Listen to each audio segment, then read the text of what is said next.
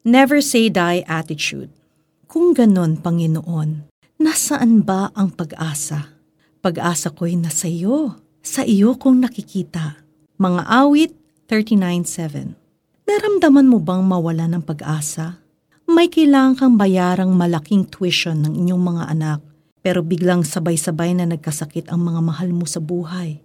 Kailangan mo nang itawid ang pampagamot nila, kaya wala ka tuloy maipambayad sa school.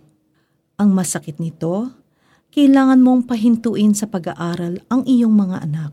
Wala mang may sakit sa inyo, pero baka bigla namang nawala ng trabaho ang asawa mong OFW o di kaya'y pinadalhan ka ng sulat ng bangko na inyong pinagkakautangan at malapit ng mailit ang inyong bahay.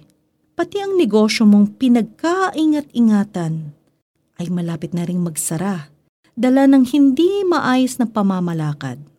O di kaya'y baka na-scam ka ng matalik mong kaibigan kaya di mo siya mapatawad at nagtatanong ka, meron pa bang totoong tao ngayon?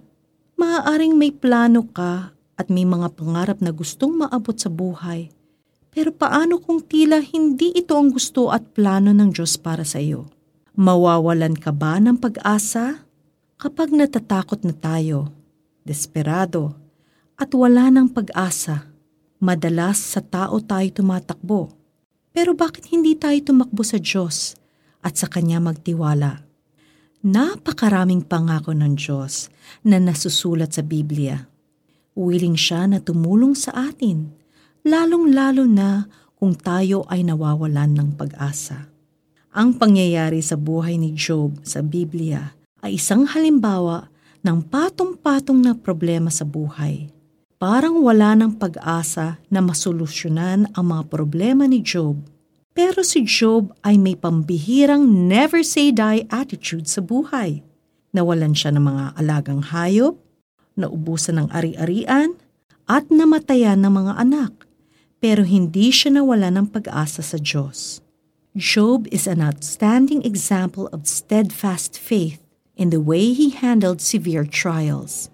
In the end, ibinalik ng Diyos ang mga nawala sa kanya. Huwag kang mawala ng pag-asa. Never say die. Alam ni Jesus ang pinagdadaanan mo at kaya niyang ibigay ang tulong na kailangan mo. Hebrews 4:15-16.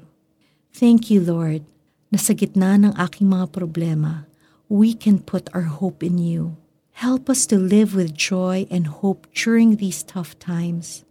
Thank you, Lord, for your presence and comfort In the mighty name of Jesus. Amen. For our application, are you feeling hopeless? Ask the Lord for insight at hilingin mong alisin niya sa iyo ang hopelessness. Fix your eyes on Jesus, the author and perfecter of our faith. Kung ganon, Panginoon, nasaan ba ang pag-asa? Pag-asa ko'y nasa iyo.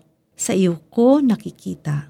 Mga awit 39.7 This is Camilla Kim Galvez. Jesus loves you so much that he gave his life for you. So, what should we fear if Jesus loves us this much?